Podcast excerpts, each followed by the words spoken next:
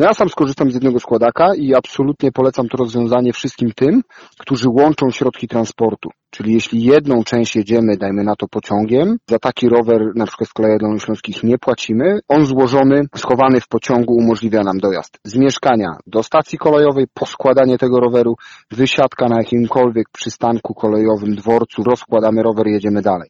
To jest tak naprawdę najszybsza forma przemieszczania się na duże odległości, gdzie początek i koniec robimy rowerem, a resztę jedziemy pociągiem.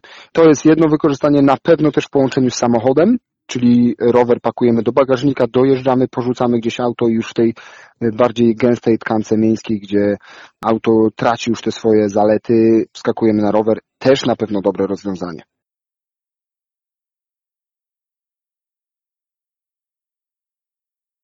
Nie, choć filozofia jest ta sama, aczkolwiek teraz faktycznie firmy opracowały dużo fajniejsze rozwiązania. Kierownica składa się do przedniego koła, rama składa się w pół, obniżamy siodełko. To jest naprawdę niewielki gabaryt, często waży 11-12 kg. Te rowery potrafią już mieć oczywiście wspomaganie elektryczne, mój ma na przykład przerzutki zewnętrzne, oświetlenie, więc jest to absolutnie dobry rower przystosowany na miasto. Ma też błotniki i bagażnik.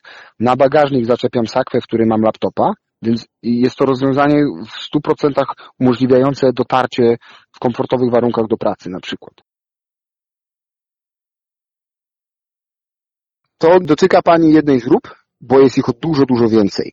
Seniorzy na pewno tak, ale też wszyscy ci, którzy na przykład z jakichś powodów, y, chociażby odległości, nie mogą codziennie z takiego roweru skorzystać ze wspomnianym dojeździe do pracy. Znam kilka osób, które taki dystans nawet kilkunastu kilometrów pokonują do pracy codziennie, dzięki temu, że rower ma wspomaganie.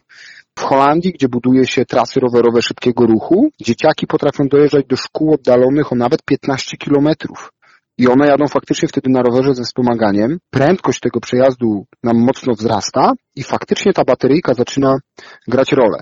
W ogóle te wspomaganie elektryczne to tak naprawdę otwiera możliwość jazdy rowerem nie tylko miejskim, ale na przykład górskim, pod terenach do tego przystosowanych.